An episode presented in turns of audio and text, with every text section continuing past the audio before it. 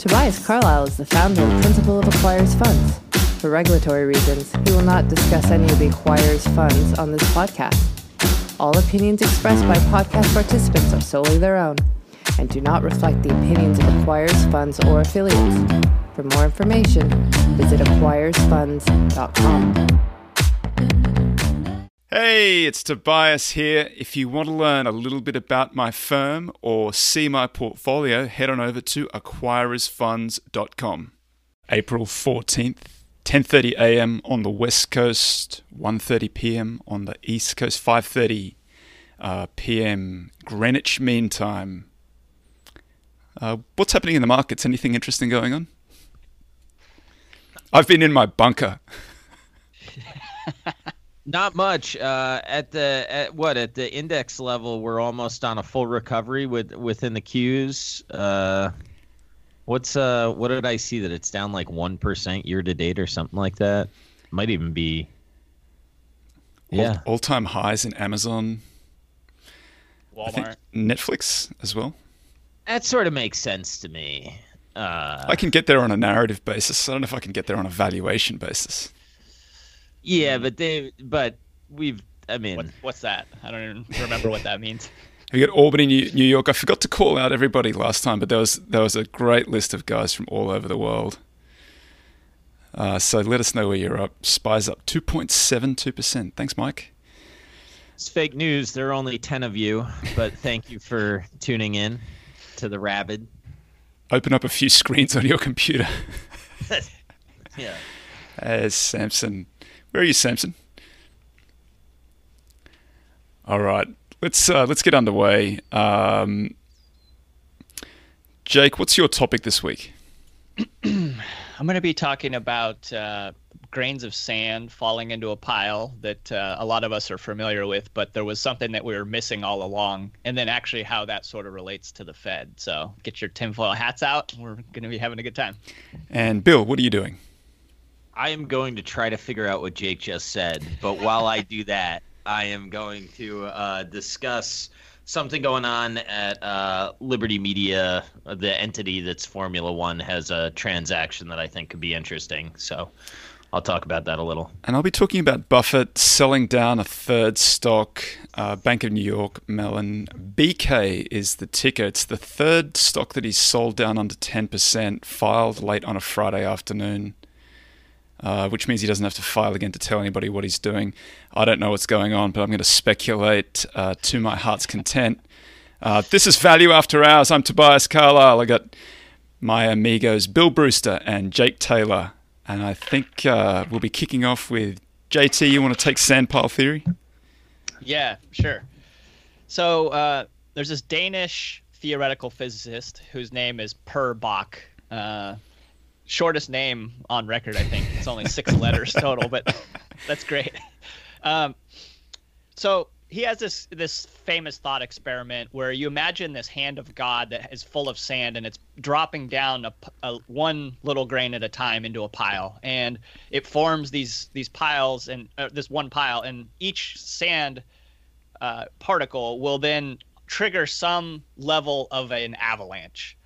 Typically, it's a small, almost unnoticeable little bit of slide, but every once in a while there'll be a really big slide, and we never know what the grain of sand is that's going to be. Uh, and what this was trying to explain was a couple things. One is th- what they called self-organized criticality. So this thing has its own a separate from the grain of sand, it has its own characteristics that play out.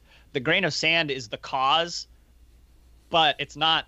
But the interaction between the sand is what actually is is the emergent phenomena that we're looking at there. So, um, what's interesting about this is that if you plot out the uh, the avalanches, it follows that familiar power law curve where you have a lot of small outcomes and then the occasional very large outcome. And what, what the difference between a Gaussian distribution, a normal distribution, and a power law distribution is that for let take something like height, which is a normal distribution. The more data that you gather on it, the more that the estimate gets accurate. Um, but in a power law like these avalanches, the more that you add, the more estimates that you add, actually the the bigger that the the bigger the things that you can measure become. Like you start catching these like you know very very rare events that happen. Okay, so everyone's pretty familiar with this idea already. Here's what's interesting that I found when I went back and read the original stuff on this. In that analogy, all along there was a table that the the grains of sand were falling onto. And I, in my mind, when I'd ever thought about this before, I never put a table underneath the pile of sand. But in his original construction, that's what it was. Um, so the size of the avalanches are completely dictated by the size of the table. So the, the bigger you make the table, the less large avalanches that you'll have. But then when you do have the big avalanche, it will be even bigger than it than any time with a smaller table. Does that make sense? So you might have to run that by me one more time. Okay, so imagine a very small table you're pouring sand onto. When it eventually falls onto the floor, it's going to be a smaller amount of sand. Okay. Imagine a very large table, you can really pile that Okay. table up and it. eventually it crashes. Well, my insight was that what if really the Fed is really just the t- a table and it's trying to make itself bigger and bigger, but really all it's doing is making the eventual sand pile avalanche that happens be a, a bigger disaster to deal with. Yeah, so I, I like that analogy. Uh, it Bob Seawright, Bob Seawright wrote an article uh, that came out a few years ago that I grabbed some of for a Forbes article called "What to Do When the Market Punches You in the Mouth." Regrettable title because I've discovered since that that gets used all the time. It's uh, it's based on that Mike Tyson quote: "Everybody got a plan until they get punched in the mouth." Uh, he he made on impersonation. yeah, thank you. He he he, uh, he makes the great point that the '87 crash. You know, everybody thinks of that as program trading. There was a whole lot of um, futures um, used to hedge the market, and then when the market went down, hedging in the futures created this cascade of selling. They interviewed Phelan at the time. Sorry, Michael J. Phelan, who was the president of the NYSE, and he he gave a list of five things, and fifth on his list was futures trading. He didn't think it was particularly significant. The only point is that uh, it's just one of those phenomena that you can't predict. But after it happens, we want to we want to stick a reason to why it happens. But I, uh, it's it's kind of uh, it's I, st- I I kind of think this time around, you know, it's just one of those. We hadn't had a crash for a long time. I don't know what the root cause of that was. Possibly that's Fed pinning the rates so low for so long, having QE going on and on and on. Values just getting disconnected from, dislocated from underlying, or prices getting dislocated from the underlying values. And I think that if you, you know, Chris Cole uses the analogy of the uh, redwoods. You have to burn back the tinder of the redwoods. Otherwise, if you if you don't do that and you just let the tinder grow, you get these explosive wildfires that come through every five or ten years. And so, if you don't have little crashes, you get much bigger crashes. So I think that that makes sense. That if you eliminate that possibility for a little crash, which gives everybody, you know, if you think that the market could crash, you probably carry a little bit more cash rather than running levered. What do you call that acquisition? The n plus one strategy all the time. I think it's an interesting theory. Bill? I don't know. I don't know what I have to add to this. this is it's uh I mean, I the the Fed would not be doing what they are doing if it didn't had have any impact, right? But like I I don't I'm not well versed enough to know how the balance sheet expanded and contracted relative to the overall size of the market over the last 10 years. I know they've been active way way longer than I thought they would be and I don't suspect that they're just going to exit the market once sort of, you know, I don't know, say in June or July. That said, like I do understand from a policy standpoint coming in to stabilize the market here. And I mean, I think we got enough shit to worry about. I'm not sure that right now is the time to go full hands off and just like let the market. I, I mean, you've got a natural demand shock you've got oil supply shocks.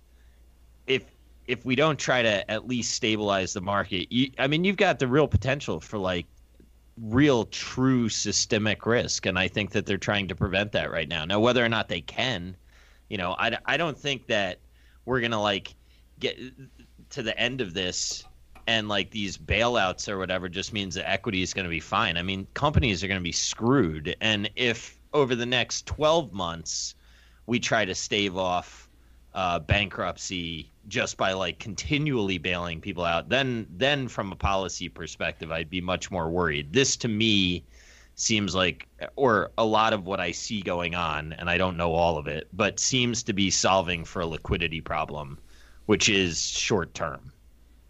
I don't think that my argument would be that the last month's worth of activity was necessarily the problem. It was the 10 years before that that uh, made a pretty big ass sand pile, and the table did not shrink at all in that time period enough to to make the smaller shocks. I mean, you could just look at vol like the VIX as a sort of a proxy for for some of you know how much disturbance have we had over the last 10 years and like it was nothing like it's been historically incredibly low why not take that opportunity to raise rates and switch off the QE or the all that stuff the table a little bit yeah I mean, what is the function of the Fed if it's not supposed to be acting as that counter counterweight to all of that?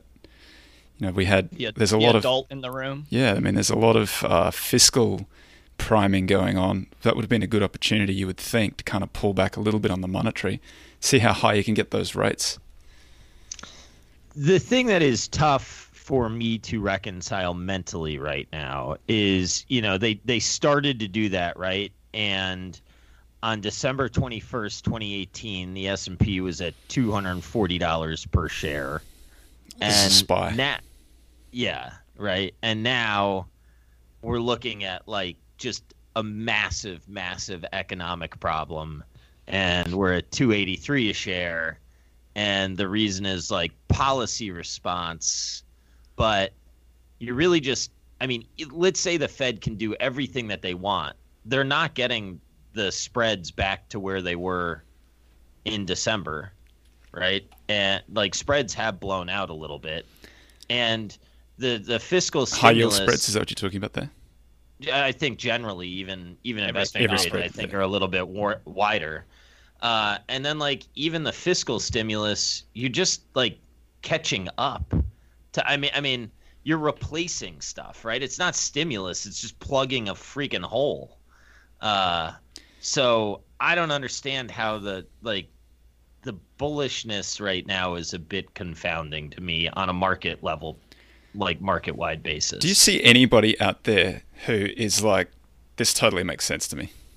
I fully expected a bottom on March 23 and then just rocket to the new all time highs. Do you talk to anybody who who's like, this is this is what I thought was going to happen? Only people that are full of shit. yeah, people who are like t- telling you that's what they did on March 23. I, you know, I, I think that, I think it's funny. I think real quick. I think something that's funny is you're starting to see hedge fund letters that used to tout performance that are now talking macro. Well, or, like, oh, or, or even interesting worse. Interesting how you're hiding. There's a good question up on the screen. You guys can't see it. Pages of uh, 50 pages of, of epidemiology instead of instead of returns. There's a good question up on the screen. That, that, would be one that I was thinking of. Do you guys think the Fed even matters if you're a microeconomic business oriented investor? Isn't the important thing just competitive advantage and execution? That's sort of kind of the point that you're making a little bit, isn't it, Bill? That you just like just ignore it. It's out of your control. Just keep on functioning. Yeah, I mean it. It hundred percent matters. I mean, if you if you have debt markets that completely lock up, then all of your fundamental analysis changes, right? But uh, yes, I do think that uh, focusing on what the business is more likely to look at is where I spend more of my time. I mean, some of the Fed actions are just the Fed's going to do what the Fed's going to do, and uh, you, I, I personally disagree with them, but I'm that's who cares? I'm just going to be. I have to go in there and, and do what I always do. Like, actually, doesn't really change anything that I do. All I do is I come on podcasts and kind of whinge about it a little whinge bit. about it, yeah. yeah. I mean, look if if they if they're compressing yields and you're buying assets, I think you have to at least think a little bit about whether or not you're paying what what would be a fair price or whether or not it's manipulated. Um, but you know, we live in the world we live in. I don't see them going away anytime. So what's manipulated and first theoretically right? I I don't know. That that gets into like stuff that's just too hard for me. Yeah, it does matter though, right? I mean, it it hugely impacts general like most of the valuations you're looking at.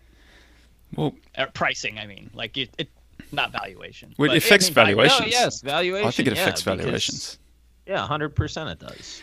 but it also affects you know it's how much i mean I, I this stuff is all just too hard for me it just breaks my brain when i think about it but the level of government debt that that was once a sort of concerning metric like that was something that people used to talk about a bit and ken rogoff did that study where he said yeah there's a tipping point where you get too much debt your your your currency and your government collapses or your currency at least collapses Uh, and the it, it stops your you, you can't raise money through debt anymore for for an extended period of time. But then somebody found that he'd hard coded one of the cells in his spreadsheet, and Krugman came out and dunked on him pretty hard, and that argument kind of just went away. But I just can't have see how it doesn't matter. We've seen I've seen credit we've seen credit crises in our lifetimes, like in other countries. It clearly it happens all the time. Yeah, Yeah. Well, I mean, one thing that, I mean, this the whole process has made me super grateful in a lot of ways. I think you look at the death numbers, and it's a, a testament to what the United States can accomplish when we work together, and that's pretty freaking awesome, considering that it it was sort of more of a decentralized plan than I thought that it would be. Um, but man, like the ability to have your own reserve currency right now, I mean, you, you got to protect that, but are you talking about Bitcoin? yeah, that too. Oh, okay, sorry. Um, but it gives a lot of options that emerging markets just aren't going to have. Um, you know, like I mean, imagine being in Argentina right now with what they had going on going into this shit, and then they're going to have to stop their economy for a little while, and then re- I mean, And Man. pay back dollars. yeah, dude, that is going to be brutal. Um, so Well, just just like every value manager out there, this podcast has gone full macro. So let's let's get into Yeah. some let's do some micro for a bit. Let's do fwonk. Good call. Wonk. So uh, here, let me. I got to pull up the transcript so that I don't mess up any of the tape. Um, but I thought it was interesting. I, you know, we talk about some of these holding companies sometimes, and um, Greg Maffei said um, he's talking about like what uh, Liberty Media adds to their. Uh, you know, they have a collection of assets. So like Qurate Retail, which is QVC and uh, HSN. Um, they have Formula One. They've got the Braves. Um, they've got obviously Charter. Uh, I'm missing something, I'm sure. Anyway, it's a collection of assets. And what he said is, he said, "Oh, Liberty Sirius XM." Uh, so he said, "We back at the home office in Englewood only add value and have a reason to exist if we can find something that makes a lot of sense to do on top of what our operating entities are doing, right? So one of the the things that he sort of got himself into, they sold calls within Formula One. So Liberty Media is a one legal entity, right? And it owns these subsidiary positions. In order to highlight the value of the underlying assets, they attribute the economic uh, performance to different tracker stocks. They're basically derivatives of the assets that Liberty owns. Within one of those derivatives, which is Formula One, they basically were they found themselves naked on a call that they wrote on on Liberty Sirius's shares. So what that really means is like they sold the right to buy it from them, right at uh, at thirty six dollars a share, and all of a sudden it goes to uh, thirty nine dollars a share, and they're out of the money on the call, right? It creates an obligation. Well, with this sell off, the thing that's interesting is they could have, in theory, bought some calls to offset that that um, naked exposure when Liberty Sirius was had sold off uh, very hard. depending on what happened to the volatility and the options, I just think it's it's like a very tangible example right now of if you're betting on those guys to add value, it will be interesting to see in the 10Q and the or K and the earnings calls. I guess it would be the Q now. Um, just like what they did to tighten up that transaction. This is like a real opportunity for some of these capital allocator types to really add value right now. So why sell the call? What was that about? Dude, they do a lot of stuff that has to do with uh, getting cash in the door, uh, reducing taxes. Like they they do a lot of things, and I'm not. I, I don't. But that so that, that was kind of my that was where exactly I was going. With, what it was. aren't you risking the shares getting called away from you and then incurring the tax by doing that, or was it cash settled? Well, I, so I mean, I don't fully understand Ooh. the mechanics behind it. The, I so I think like LSXMA, that entity has the shares to satisfy the obligation, but within Formula One, it didn't have the shares. So part of the thing about the tracking stocks that they try to do is treat each group of shareholders correct. I, I think they overcomplicated a transaction, uh, probably. And at the time that they did it, it probably brought money in and was a benefit. But then what happened was Sirius just performed way better than they thought, and all of a sudden it became a bit of a pain. I think they have something like four or five years to roll out of the problem, but it's interesting that this that this opportunity presented itself now do you i always feel like that that whole complex is too complex they do a lot it makes uh, my brain hurt like it just feels like god if they were just running one clean company with subs inside of it i would be much more attracted to it honestly yeah, I mean, I get it. Aren't they just uh, spinning and, out track? Aren't they just spinning out tracking stocks that mean that they don't really sell it? It just kind of it gets its. You get to value each piece of it on its own merits.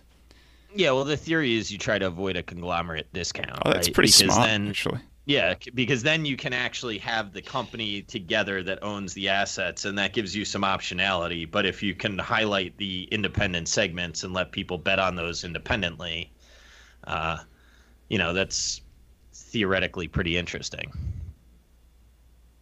Yeah, I, yeah and get into like cross holding confusion and. Do they have cross holdings? Like, do they do that?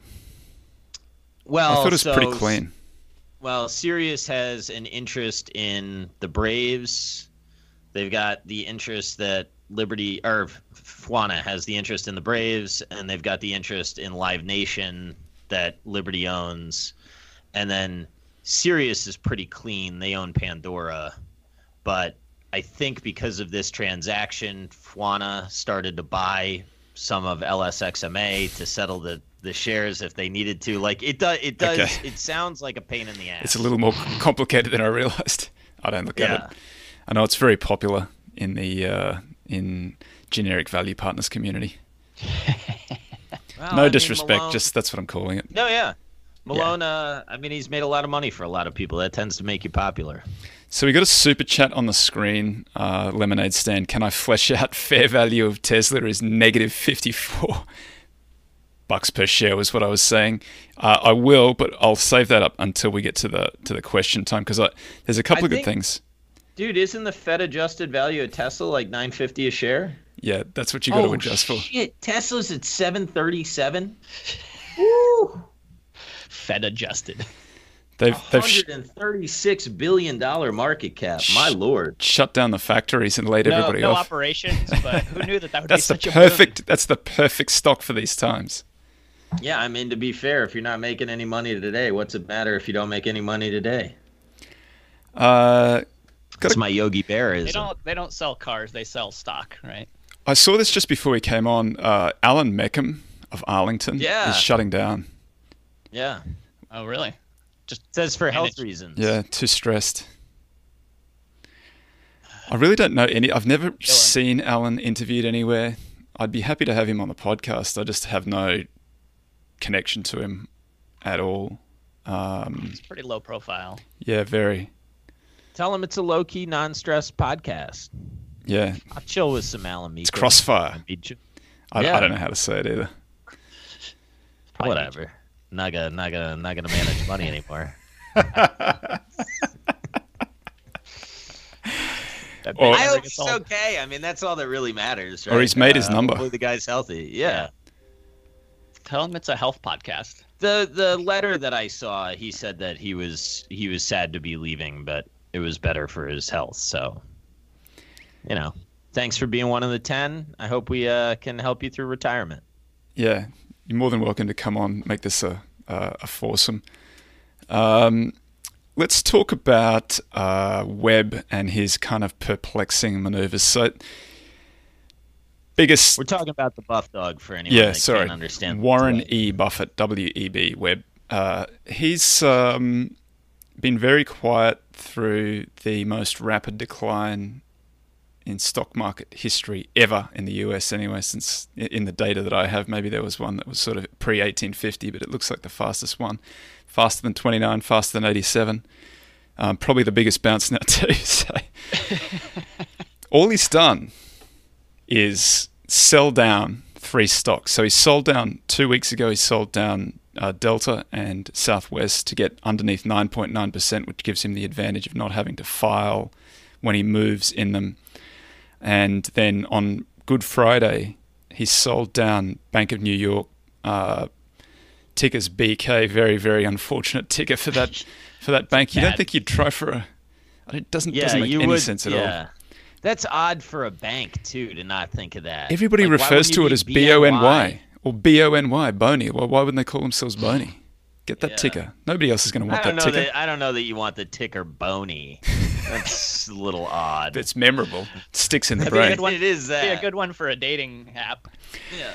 It is odd, right, that Buffett hasn't bought anything publicly anyway. And all he's done is rapidly sell down three things. Now, either he's just working really hard behind the scenes and nobody's heard anything, which I think he's probably bought. We're going to find out soon. I think he's probably bought back some stock. He's probably bought some more of the public stuff that he's got that he likes.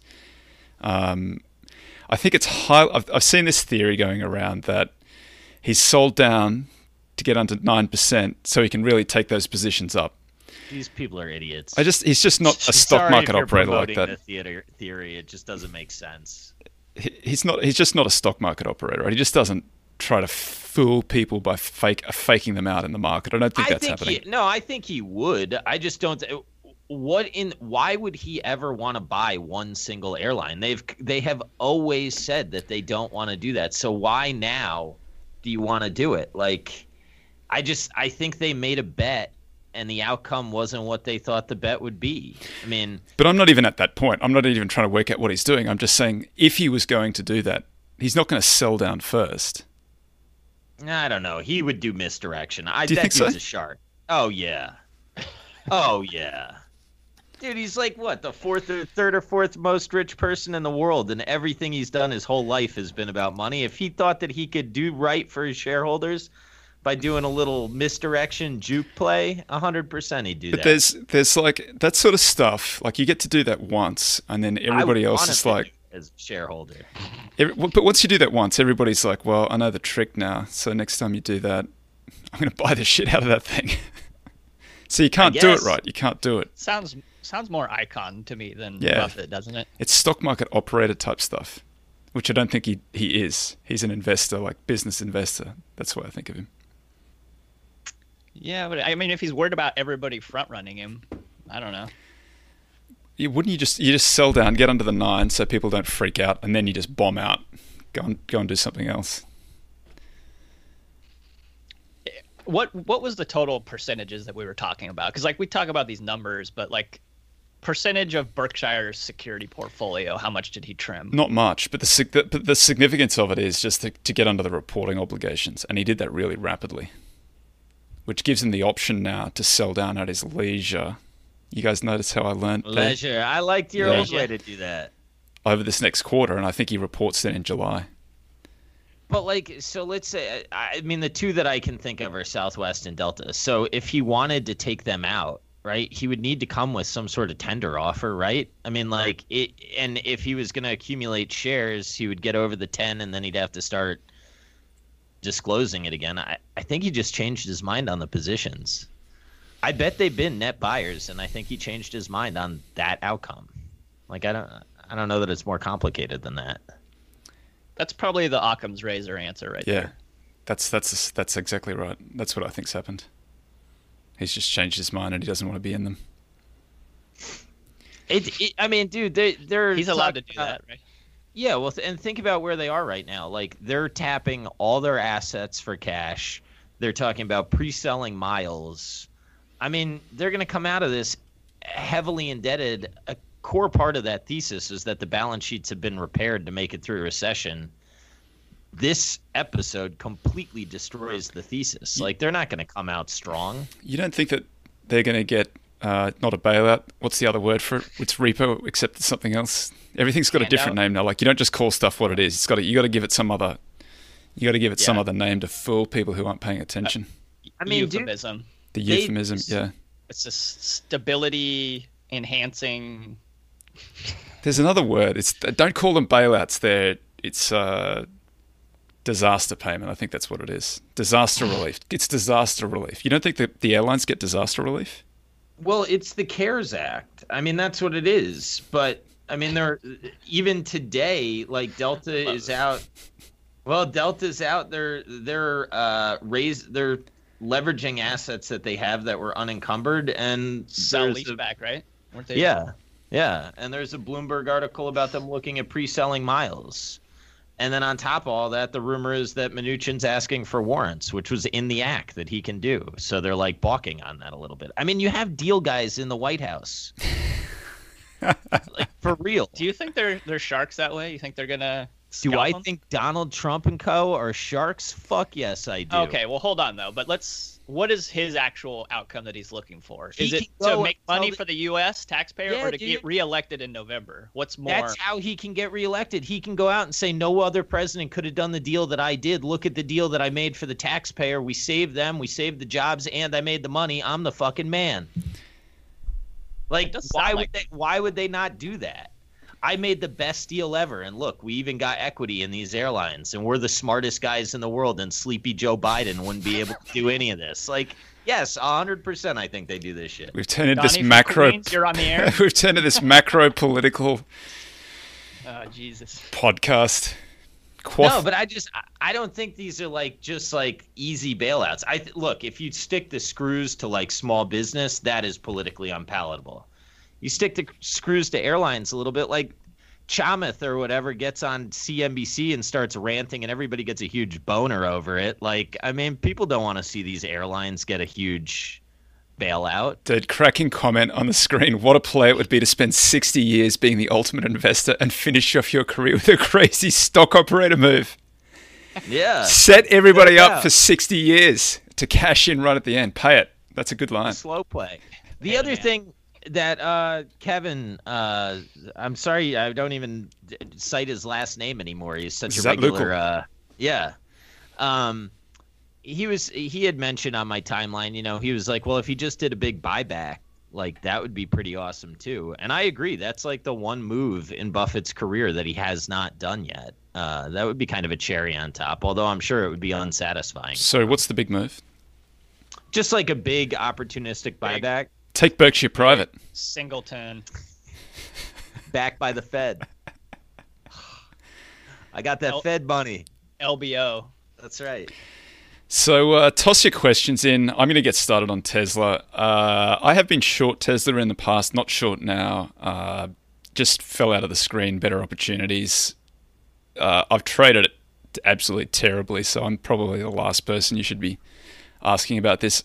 I frankly have no idea what goes on with Tesla. I think it's a garbage balance sheet and it's losing heaps of money. I get that there's lots of growth in the uh, in the car sales. There's also monster competition Uh, out there. Units. Units. units, Not revenue. units, yes, units, two percent growth. They sold a lot of units in Q1 somehow. They absolutely monstered Q1. Uh, evidently, people were out there just before they went into lockdown. Got to make sure you get your Tesla before you hit lockdown. Tesla. Yeah, for sure, man. So I'm like the last person to ask on this stuff because I have zero idea, and I've fortunately come to the uh, recognition that I do have zero idea. Although if the screen tells me to buy it I, or to short it, I'll go back and I'll do that again. But at the moment, uh, I've got it very, very wrong. If I look at it on a valuation basis, Ah, where to start? Like it's money loser. It's a ca- it's free cash flow negative. Uh, it's a metal bender, so it needs a lot of money to grow. So it has to keep on raising money all the time. That requires that you sustain a very high valuation, um, which makes it Other virtually than that, impossible. how was the play, Mrs. Lincoln? I, I frankly don't get it. I just I just don't understand it at all. I don't understand why people are bidding it here. I don't understand why people were bidding it when it was at two hundred bucks. So if anybody's got any good ideas, I'm all ears because I just don't get it. Well, it's got to. I mean, you've got to have some assumptions about how their economics scale in the future and operating leverage, and then they're going to own everything with Solar City, right? I mean, that's you sort of got to have a belief that they're like. I've watched people start pitching them as a fucking platform. My language has not been very good today. Sorry, folks. They they, they are pitched as a platform. Yeah, You can well, play computer games on it. You can use it to go on uh, ride hailing. You can use it to Robo taxi service right around the corner. generate electricity for. So it's going to power the grid. Like nothing it can't do. Get you into space. Get you into the future. Yeah. I mean, what is is this gross profit growth? Is this a full 1% last year? Is that what I'm seeing? That that's not exactly the most growthy company I've ever looked at. No. No, it doesn't. There's no. There's no fundamental reason for any of it. It's Yeah, all, dude. It's all narrative.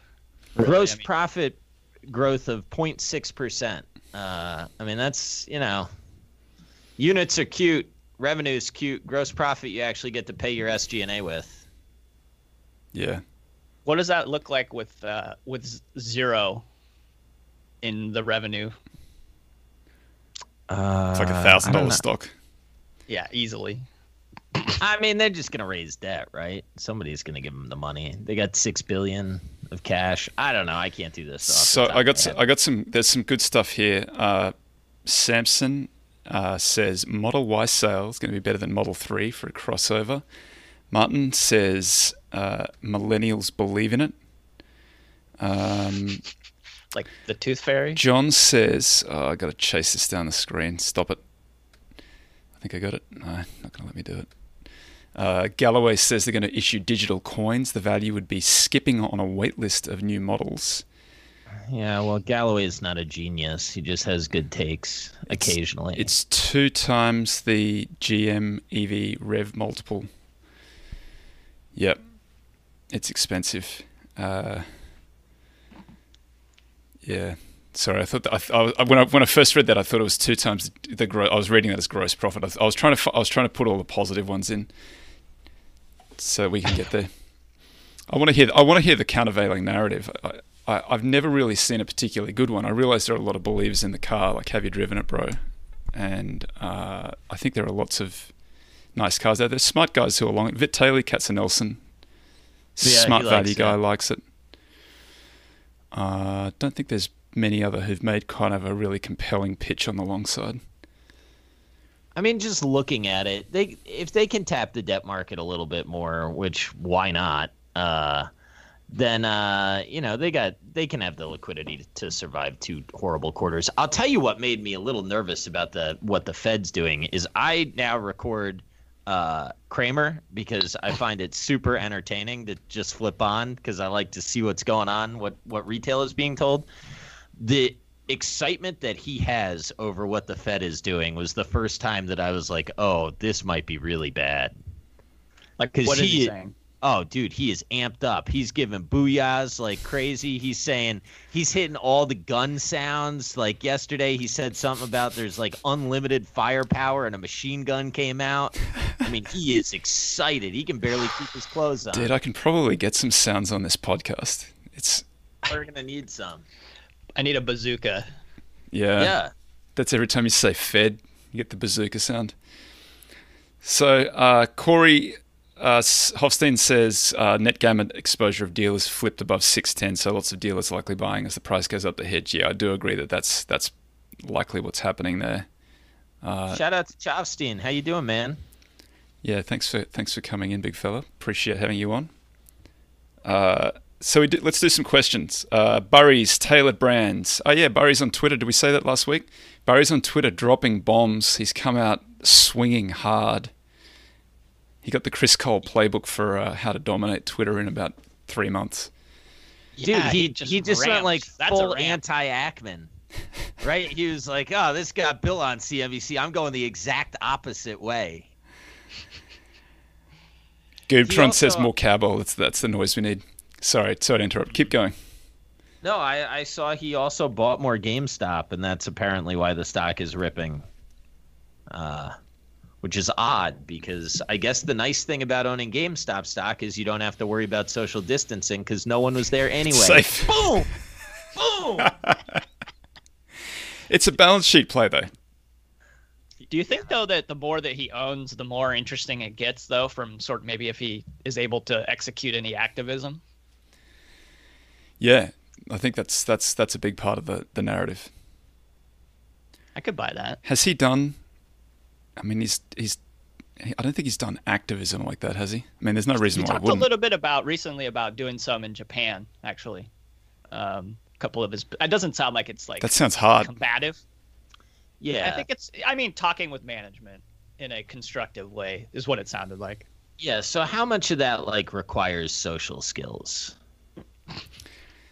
But Dude, you just show them the Big Short, and then they take your call. Don't worry about that. there's All a, I'm just I'm just asking. there's a strong argument though that that you need to be that know him, personality. So So I, I'm I not trying to be rude. I just, they're I- expecting Christian Bale to walk in the door. That's why they're excited.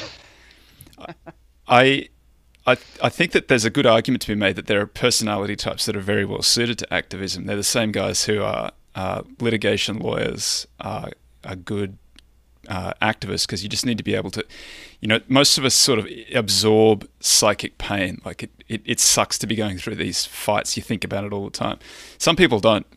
Icahn clearly doesn't, does not care one, one way or the other what people think. So he can just plow in, say ridiculous things to people that they it hurts them, it doesn't hurt him at all. Just falls off his back. So maybe that's a huge advantage.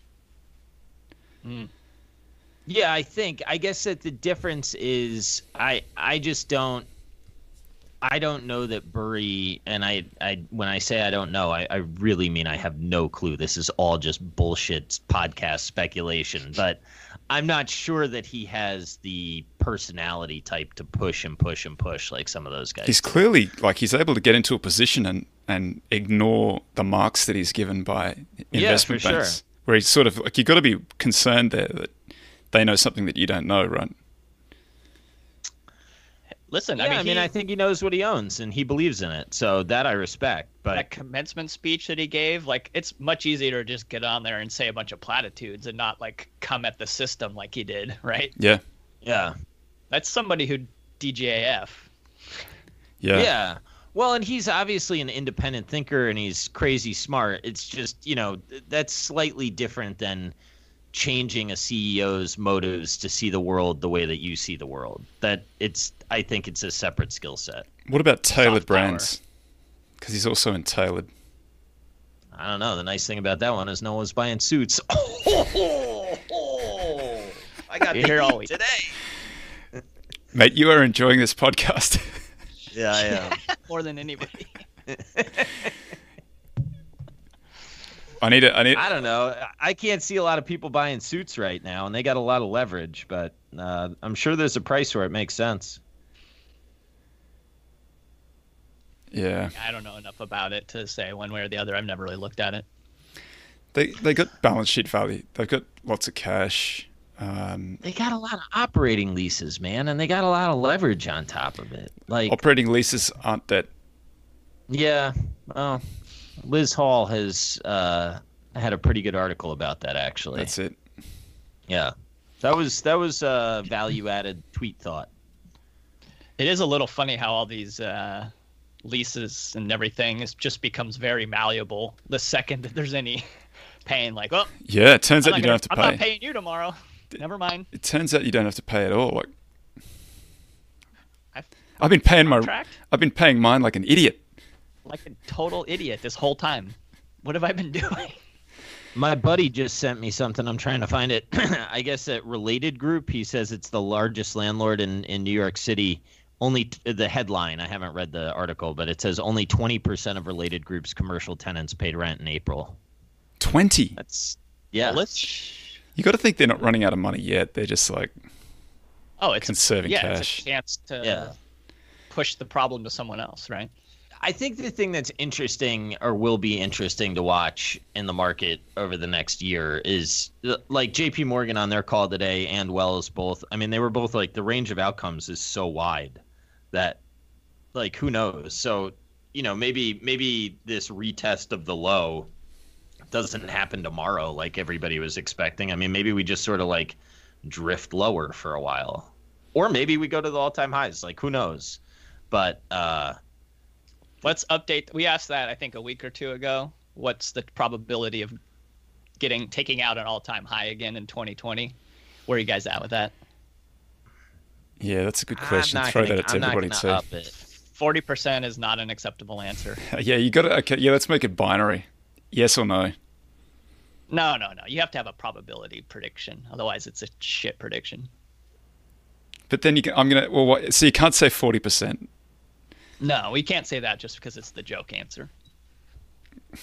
Yeah, I mean, I don't know, man. It all depends on whether or not you can come up with a reasonable way to treat this illness that can make people not be scared. If that happens, then I think it's off to the races. I don't think it happens. I mean, unless we kind of like we just give it a kiss here and then. But I, I think really it's uh, market's expensive. Underlying is really really hurting. Sometime the market's going to figure. This is just the sugar rush from all of the Fed intervention from a few weeks ago, and the Fed's continuing intervention. I think everybody's going to get a look at the filings and get a little bit of religion when that comes through. Yeah, I mean, the market. Well, the market discounted COVID nineteen in January, right? And that turned out to be a pretty big mistake. Yeah, and now I think that some people are looking at some of the numbers, and I don't disagree that there are trade offs with the strategy, but it also doesn't mean that all that was made up. Um, maybe we just did a lot better job than I had thought we were doing as early as we were. Um, but like, if you read any of the proposals about what opening up looks like, we're not going to run into making a bunch of money.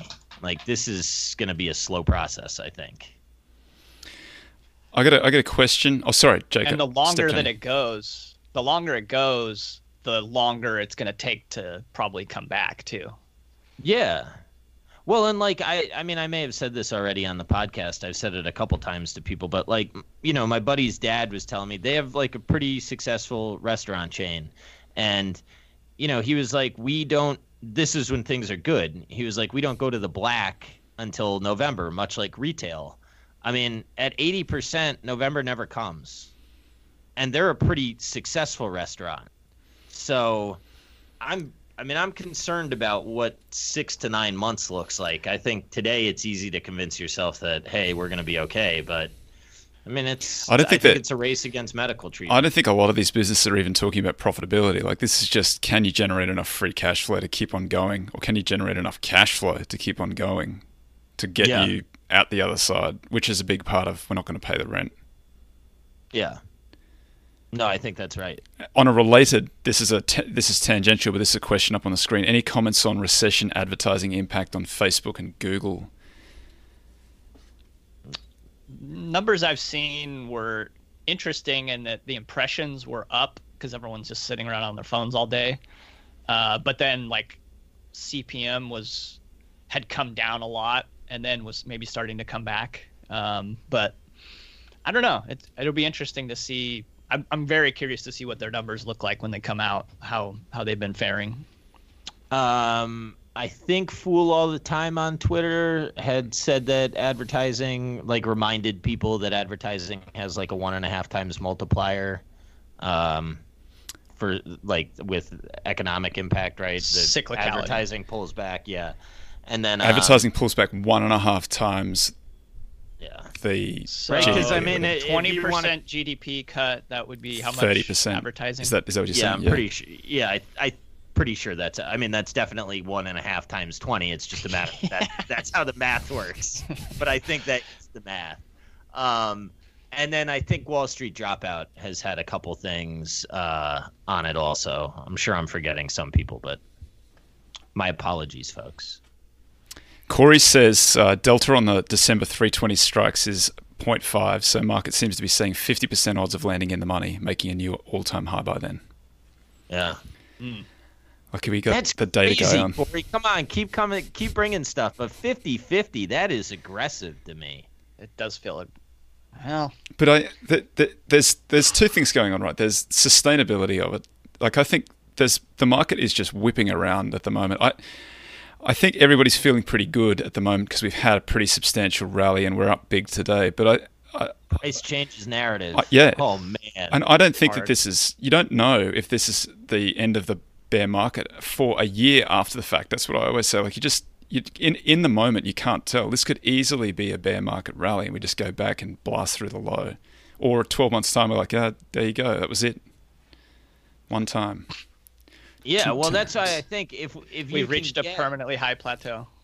Well, if you can get a treatment and we can sort of like get back to work, for lack of a better term. I mean, I know that's what everybody's saying, but it's true. I can understand why the market would rally, uh, given where it looks like rates are going to be for a while, I guess, right? But, um, man, I don't know. Like, it's it's just very hard for me to see how the December of 2018 sell-off was not was implying a worse outcome than what we're currently looking at. Like this is the worst thing that I've ever I could have ever dreamt up in my life. So we're almost at the highs. There's a 50% chance of hitting the highs. Like We're that's very just- optimistic. I'm not saying it's not wrong, but it's hard to get in my head. Yeah. Agreed. But I, I have found that a lot of these times I'm the one that's wrong. Unfortunately, I'd love to say that I'm not, but it's just not how the world works. What does it say if we just blast back to new all time highs about the market? I don't know, but I'll tell you what it does say to me is Joel Greenblatt's little rule about not ever going more than 10% more aggressive or less aggressive than your ideal allocation is a pretty smart rule. Because say if that I again. was What's what's this rule? so he that we had talked about this earlier, but he said like if you run a 70-30 stock bond allocation and you're really bulled up, like maybe you go 80-20 and if you're really despondent, you go 60-40, but you always stay around sort of your target so that you because if I was just arbitrarily going to cash and not, I, I would not have caught this bounce. And I so I think you gotta like hold for the long term. It's incremental moves, right? understand it might get yeah, that's right. Graham said never go more than 20, 75% cash, never go lower than 25% equities. Uh, and the other way around 25% cash, 75% equities. But he'd gone through the Great Depression, so he was a little bit more careful, bearish. Yeah. I mean, speaking of that though, isn't this what? How do we go back to the all-time, especially sentiment-wise?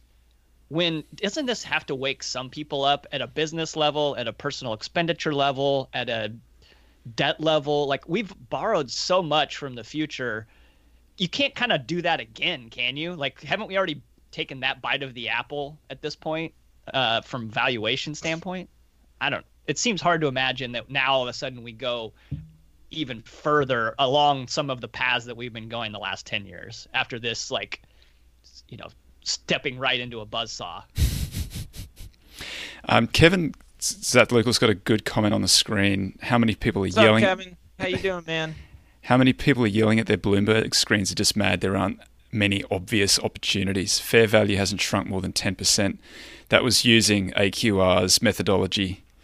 Um, so the market's not being crazy. Yeah, I mean, I I think that's I think that's true. If you have a long time horizon, that's why I said like a couple weeks ago. If you think time arbitrage is your massive advantage, like right now is the time to use it. Um, but man, I don't know. It just doesn't feel right. That's the best way that I know how to describe it. Like I think the math can work, but the feeling is very hard for me to get my my EQ feels off. This is a good comment. tingling And I, I, I uh, optimism appears oblivious to risks, so by default, pessimism looks more intelligent. I often think about that too, because I do think that Buffett's superpower has just been to be incredibly optimistic all the way through, and then have it work out. Like if it doesn't work out, then you have got other problems to deal with, like where do you get your shotgun shells and how do you fortify your house so you're marauding gangs of uh, people looking for your shotgun shells and your gold don't break in. Mad Max scenario. Well, but that comment to me is a lot easier to say when the market's down 35% off the highs than when it's I mean right now you're are you getting compensated for the risk is the real question, right? Um I don't know. Buffett's not 100% all in either using no, that he's same not. t- type of thought. So I, I don't know. I think you have to apply some logic as well. And but Yeah, yeah. I, wonder how the Japanese Buffett in the 20-year L-shaped BOJ recovery uh, feels about that. that actually he probably crushed it, right? I mean that the Japanese Buffett. It's probably Masa, right? Masa-san. oh, stop. I love I Masa. mean- how can you guys not like Masa? I think it was when you guys had the the Berkshire event together. Uh, Ted Seides was there, and I was talking to him. I don't think he. I, he- I mean, he told me in a bar, so it was not exclusive. Uh, he he said that out of everyone that he's ever met, the billionaires, uh, almost all of them have had a massive amount of luck. He was like Buffett's the only guy that I think you could drop in any time frame and give him any set of scenarios and he would figure out how to be a billionaire. I can't. Just a, yeah, I don't know. I'm just telling you what Ted told me. I'm not trying to have the argument. I'll have the argument. This is a podcast. That's what we do. Damn you! No, that doesn't make any sense to me. Well, Like There are lots drop- of really smart entrepreneurs on a out there. Rice paddy in China in the 1500s, and he's going to be a billionaire. uh, whatever the in China 1500 terms. Yeah. Oh, I don't know, man. I mean, you got to think about who the dude was. At six, he's like counting soda caps to figure out how many bottles have been sold out of a vending machine. Like, I mean, there's you put that mind and that attention, you're gonna get a good outcome. I'm not saying it will be it won't be impressive, but like the the distribution of outcomes in that environment is much tighter than Yeah, in a well- capitalist that serves that mind even further. Yeah, and he's acknowledged that being born here made him super lucky. Also, you hate Buffett, and you should go say ten Hail Marys. So somebody wants to know what Obviously. what flavor La Croix you're drinking. So I'm going to make sure everybody gets That's tangerine, isn't it? pamplemousse. No, that's tangerine. Pamplemousse is the pink and yellow. Yeah, Gracias. tangerine. It's uh, it's okay. I want to. I want to. I want to talk about Masa. I want to go back to Masa. I'm not letting you guys get off Masa. Masa was down 99%, and he's made it all the way back. Pay that. Yeah. And he started from to- nothing. Don't go I haven't- 99% down to start with. I don't know. Well, do you, uh, okay, let's. Do you want to? All right. some guys are more this. volatile than others. Yeah, dude, like Bill Miller. You hate him too? I He's got mad love he's for Bill buying things Miller. based on the shine of someone's eyes. Not there's. And getting it right most of the time. Like, gonna gonna have some bonus in there, but you got that one. You got that one wrong. But I mean, it, look, it's sort. of, It's more of a VC, from my understanding, and like I said, I have not done a lot of work, but it seems like more of a VC spray and ride the right tail. Which what was it? It was Alibaba, right? I mean, or was it Tencent that he hit the home run on? Like, I mean, with that approach, you only need to be right once. But the one one of the things that Greenblatt has said that I found super interesting is he said running a concentrated portfolio, letting the winners run, is as hard as watching the ones go against you. And for Masa to have the ability to let that one run, like I mean, that's a skill. Yep. I'm actually not that big of a hater, but I just some of the more recent things like felt like odd bets to me. Uh, I- maybe it was smart. Like maybe there's some version of the world where all of these things that he invested in actually ended up taking over and radically disrupting, and and he is the, you know, the king at that point. But But isn't his bet that you only need one or two to actually take over, right? And then you just let the right tail go. maybe I don't know. next time next time growth gets really cheap, I'm coming back as Masa. Yes. I'm going to do some uh, crazy stuff. How are you going to was, like, measure that? How do you March measure when growth is cheap? So I just look at I'll, I'll, I'll use like uh, the French data, and I'll look at it relative to its own long run mean, and I'll look at relative to value, and just when when it, when the when the yield gets fat on both the si- like I think that the thing that I missed uh, was that in 2010 particularly, value got expensive and um, growth was cheap, and that would have been a smart time to have a big growth bet on. And I think if you're a value guy, you've got to be alive to those kind of opportunities. And my big mistake was not was not recognizing that and just staying deep value through that period. That Not- was the not gonna do that again. Bro time. Yeah, to- yeah. yeah, for sure. I think that's smart. That's time, gents. So I got one last question. folks. Am I still hoping for the value golden era? Yes, I am. I still think it's coming. Great question. I'll chuck it up. Oh, the golden era, yeah. Okay. Yeah, of course. You're not gonna stop hoping. Your whole bet is value. It's not just hope. Yeah. Did you did- did you ask that I have question data. yourself? No, I've got it up on the screen. It's my. Toby C my from sock LA puppet. asks. Yeah, you're live. You're on the air. That's right. Thanks, everybody. We'll see you next week. Same bat time, same bat channel.